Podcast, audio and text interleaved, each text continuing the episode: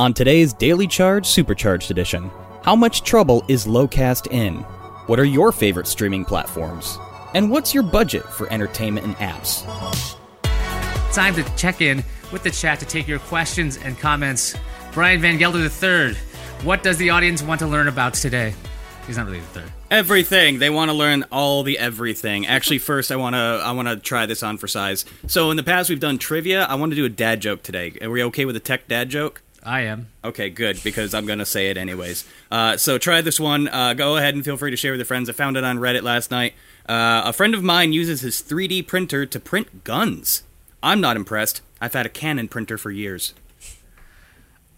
3D printed guns are, I feel like it flares up every once in a while as an issue that people get really concerned about. Yeah, but the Canon. Get it? A Canon? Joan? Oh, sorry. That was such a bad joke. I didn't even realize it was supposed to be funny. Wah, wah. Oh, there goes that plan. We need a sad trombone button instead of this hype button. We need a reverse hype button, please. Yeah, I'll work on that. Okay, thank you. Okay, so we got Roger in the chat today. It's amazing. He doesn't have time to be on the show, but he's screwing around on YouTube. He says, Locast nonprofit status definitely makes for an interesting legal argument. I'm keen to see how the courts decide on this. I am too. Joan, you actually introduced me to Locast, and I haven't spent a lot of time with it, but it works really well. And I'm interested to see how that kind of like changes the landscape for the concept of television. Like we always talk about the cord cutting and who's still got an antenna and all this, but like what it's doing is it's taking that transmission medium out of it and just digitizing it while letting the TV stations maintain their identity. And I think that's kind of a big part of it. People have a loyalty to the local markets kind of thing. I like the service. I should probably spend some more time with it, but I like Roger's comment too. What do you think about that? Yeah, it'll be interesting to see how things play out for Locast, given that the loophole that Aereo tried to use got shut down. I think it'll be really interesting to see how things play out, given that it's a very similar service. You just don't have to pay for it, which pro for consumers. And two, it's a similar service, but with a very different, like, legal underpinning. So it'll be interesting to see if it's something that can actually survive an assault in the courts from some really deep-pocketed media companies. Yeah, I'm looking at the Wikipedia entry of Aereo and how its demise under the Supreme Court, saying that it was viewed in terms of Congress's regulatory objectives that these behind-the-scenes technological differences, that means, you know, it's just streaming, essentially using a cable, or internet as your cable between the antenna and the consumer, does not distinguish Aereo system from cable systems which do perform publicly. So that's a weird, like, distinction of, like, I mean, if I just had an antenna, let's say at your house, and I brought a coax cable all the way to mine, that's technically allowed. But if I use the internet as an intermediary, that seems to be an issue, especially if they're charging. Locast not charging might do it for them. Is that as simple as it is? Do you think that would even bring up other competitors to Locast? Would you even be a competitor to a nonprofit? Well, because it's a nonprofit, then competitors isn't the right kind of language. Right. I guess they're competing for your attention, but the idea is the concept of Locast. The people that created it, David Goodfriend, he says it is supposed to be a public service. His name is Goodfriend? Yes. That's perfect. So it's designed to be a public service, and so they're not competing for dollars. I guess they'd only be competing for your attention. Do you think that the networks themselves would just go ahead and just do it themselves? So that if this survives, if Locast survives, will they just allow Locast to continue, or do you think that CBS will have their own version of it? Will they go, fine, it's free, we have this, other than having to authenticate with your credentials? Yeah, it's a possibility. You know, for a long time, fundamentally, there has been this complaint that over-the-air signals for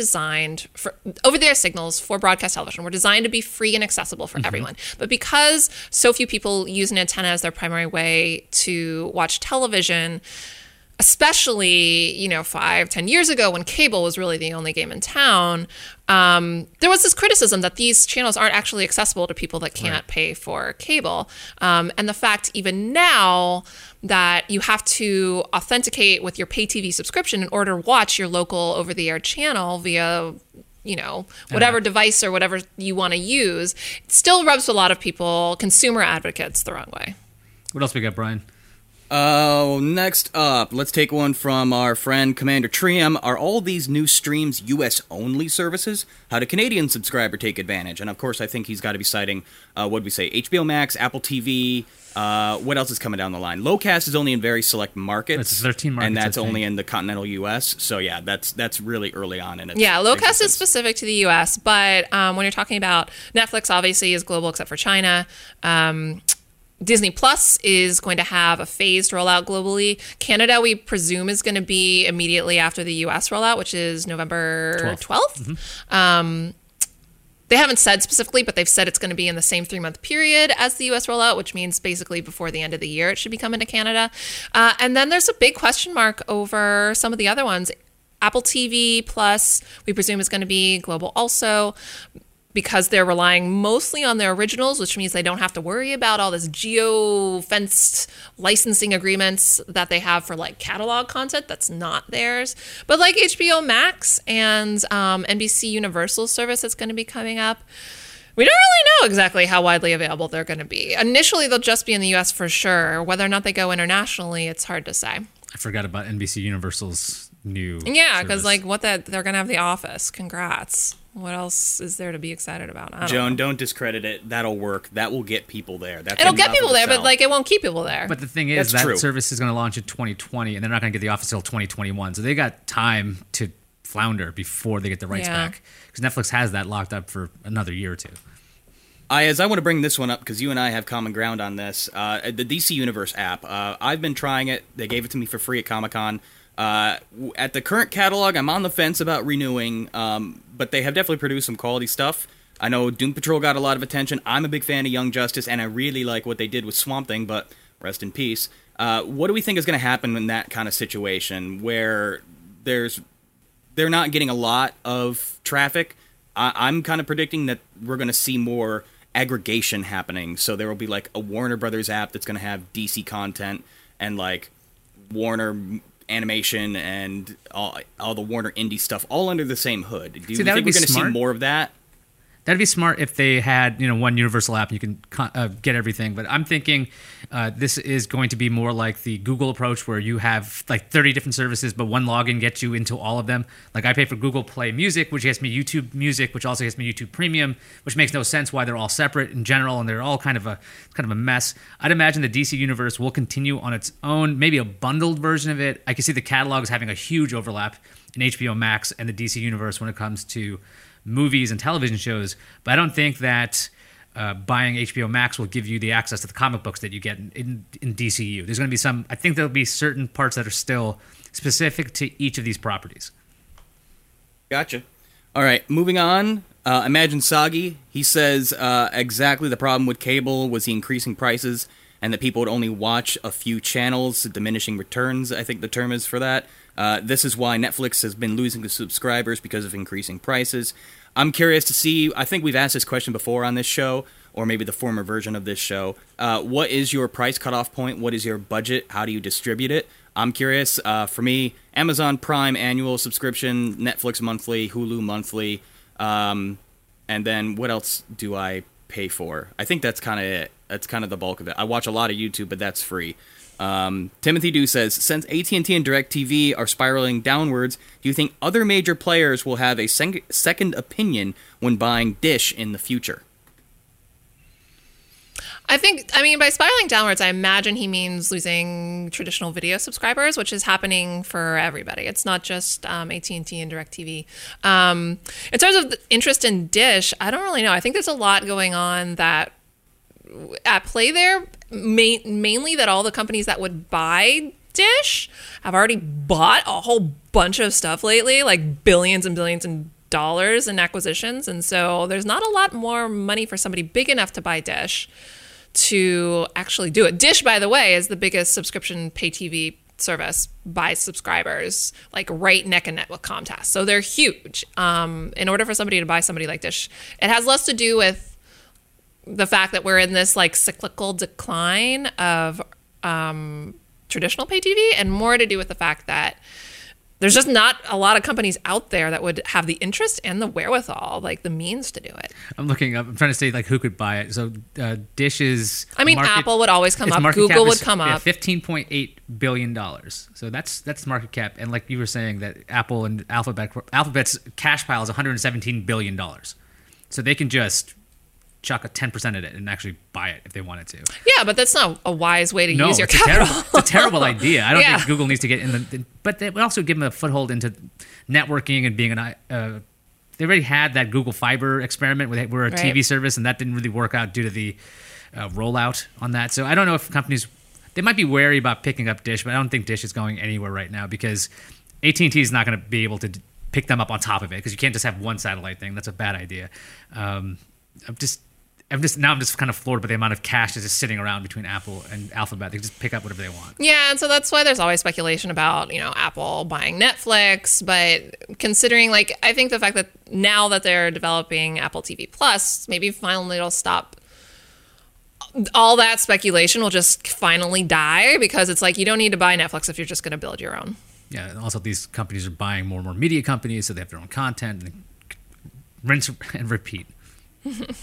Next one's coming in from Ryan. I'm wondering if paying $16.99 a month to Netflix is going to be worth so many companies starting their own service. Is it worth for Netflix originals? I would, for one, quickly sign up for Disney Plus. I'm with you. I'm already on the Disney Plus train. And as much as I'm getting fed up with the Netflix interface, their UI sucks. I would never leave as long as they still have Stranger Things. What's the actual question? If paying $16.99 a month is really worth it with so many companies starting their own services, he's asking if their own original catalog, as all of their... They had the big bad boy catalog for a long time. They lost the rights to some things. They went back home. Are the originals enough to keep you on board? Well, I think that, the fact that... Every month, Netflix loses some of its licensed catalog, and you don't hear about waves of people defecting. The whole premise of having an original content strategy for Netflix was specifically for this reason, that they weren't relying on some outsider's decision to pull or allow them to have certain content. I agree that maybe $17 a month doesn't work it for individuals. That's why Netflix has tiers of service where it doesn't change the catalog that you get, but it changes the level of image quality and also the amount of devices that you can stream to simultaneously. I wonder if maybe, right now their most popular plan is the mid-tier plan, which isn't $17, I think it's $13 a month. Maybe more people are going to go to that. Maybe more people are going to go down to their stream on one device and lower quality thing as they try to keep that content available to them, but also be able to watch stuff on other services without having to pay quite as much. Yeah, I definitely think the pricing depends on quality of service. Netflix is pretty reliable in general. Imagine you're trying to go to your service, you try to watch something. Netflix, I believe, they've worked really hard in the art of compression. So even if you have a really lousy connection, you will get some kind of version streaming to you because they have several different versions of whatever you're trying to watch at one time. So you're not getting this 30 megabit per second connection that you need to have running. You can watch this really crappy 240p image, and it'll run on a really bad network. And I think that's kind of really important as well, because if you're paying a lot of money, you want to make sure this stuff always works. On top of that, they've added downloads. I know a lot of the other companies have done that. That also, I think, might make it worth it in some respects, because you'll be able to still watch with lousy connections and no connection. Yeah, and the ability, the kind of dynamic streaming you're talking about, that's also really important. It doesn't really matter for us as consumers, but it matters for the company, as their growth is mostly not going to be coming from the U.S. It's going to be coming from places where networks are less reliable, like India and other emerging countries. How long do you think they do a Netflix original behind-the-scenes documentary about us? 2 years. Next. Okay, next. Here's a follow-up question, comment really, from Brian. It's funny that the biggest critique of cable was spending so much money for a ton of channels that you never actually watch. Streaming is really going the same direction when you think about it, where you may subscribe to one thing like CBS only for Star Trek. Yeah, I mean, there was always kind of the promise of a la carte channels, and people thought that it sounded great, but when you realize that when you add it all up, you're actually paying as much or more than you would be for a cable bill. That seems to be kind of the reality that we're entering into now. I mean, if you go way back when you used to like buy television shows and do season passes, let's say Amazon or iTunes, I think the price, that was one of the reasons why streaming seemed to make a lot more sense, because you are paying $15 a month for, let's say, HBO, and you're getting Game of Thrones, but you get all this extra stuff. But if I was buying the season with a season pass, it costs around the same. So because of that, the cost doesn't seem as bad, because you could just buy these things outright. You could buy one show outright. But if you're like, wait a minute, if I just pay you know $8 a month, I get Star Trek plus this other stuff. It seems a lot easier to fall into than just buying this one show. Mm-hmm. I would say, from my perspective, it hasn't really been about the price point for a long time. Right now, it's more about the control, and I know that people have been able to mitigate that with the invention of the DVR ages ago, but I still prefer the on-demand model over live when it comes to a lot of these things. Obviously, live news shows like this one are important to be a part of in real time, but as far as original content, premium content, being able to watch it at your own pace has really kind of changed how we consume, and even to a certain extent, if you really think about it, why we consume. It's no longer about the water cooler. It's more like a race to the finish line. Like, have you binged that yet? How dare you? I can't talk to you until you finish that. All 235 episodes. Like, I don't know. I'm kind of digressing here. What's the show that releases 225 episodes all at once? I don't know. I'll give it time. Somebody will find a way, probably. Are you kidding me? All right, we got enough time for just a few more. Let's talk to Storm King. Do you think some of these smaller streaming services will partner up to make their content all as one? I'm going to list a few here. Let's talk about Crackle, Epix, both actually really good services, but they don't have the chops to compete with the big boys, at least not catalog-wise. Yeah, I mean, you're already seeing that with kind of aggregator services like Verve, where you take a collection of niche streaming services and then bundle them all together. So maybe you don't like 4 of them, but 3 of them are really important to you, and that way you just get a whole collection of them in your basket all at once. So we're seeing that for the niche streaming services, and I think that that's definitely a great way for these niche streaming services to go, so they can survive. You know, that's kind of the double-edged sword for these niche services, is that they have really, depending on the kind of content that it is, there's varying degrees of very dedicated, loyal fans, but because by definition they don't reach a broad audience, it's a struggle for them to be able to reach the kind of level that they need to be enticing. When it comes to Sony Crackle, though, they could also, if for some reason their streaming service is not going well and they actually want to shutter it, they're a production company. They can sell their shows to other networks, other streaming services. I forgot about Verve being a thing. Philo was the one I was thinking of. I'm like, is it? Yeah, Philo. I don't know. Yeah, that's like a live TV service, right? 58 channels, $20 a month. Yeah, which it's the idea of it is that you don't have to pay for news or sports channels, which means they're able to keep the prices low because those are the most expensive channels to have to license and carry. Binge your favorite shows at a guilt-free price. That's their tagline. Yeah. That's pretty good. Imagine Soggy says Netflix is shooting itself in the foot by canceling their original programming with just 1 or 2 seasons. Can't have tons of canceled shows. Remove syndicated content and keep the loyal customers. Let's go ahead and talk about Marvel and that whole thing, but that's obviously kind of a side effect of the Disney Plus acquisition. What other series have been canceled far too young? And isn't there some statistic somewhere that, like, audience retention is a sharp fall off after a 3rd season of a show, and Netflix is sticking really, really close to that model? Yeah, I don't think that they're sticking close to any model of when people defect from shows, but it's very common that shows in their 2nd to 3rd season see the audience drop off from larger to like just a dedicated base of fans. I think what's driving Netflix's decisions, they used to renew stuff a lot more often, but they're just making so many different kinds of shows now that they can't continue to put money into stuff that's not giving them a return in interest, engagement, whatever it may be. And they're not entirely transparent about the kind of like dots, the kind of boxes you need to check in order to get renewed. But they're sticking with the stuff that they know is a reliable hit. They're sticking with those. And stuff that brings in users that aren't, you know, like they have a bunch of shows that cater to an older demographic. And so older demographics are less likely to be early adopters of a service like Netflix. So they're sticking with shows like that. I really wish they did not cancel Santa Clarita Diet with Timothy Oliphant and Drew Barrymore. It was disgusting. It was hilarious. They stopped it at 3 seasons. They ended on a cliffhanger. Why'd you do it, Netflix? Other than they needed to have space for, I don't know, Nailed It season 35. You know, see, but I like Nailed It. But it's also cheaply produced. Yeah, I like Nailed It. I didn't like Santa Clarita Diet. And so that's how Netflix really is, like a bunch of niche interests, niche genres, all packed into one. And so there are collisions where they can't keep doing one versus the other. Santa Clarita Diet, they had Drew Barrymore in it, so that's a very expensive like talent cost for sure. Yeah, it's a balancing act that they have to do, and it's for a long time they were just writing checks and like making it rain to everybody, and they've stopped doing that at quite the level that they had been, and that's why we're seeing some of these cancellations. I like it when showrunners have the notice that their show is ending so they can actually wrap it all up. Sometimes it's nice to go, oh, there's only 3 seasons of the show, I can watch all of it and I know it's going to end, versus going, is this going to drag out and start to stink?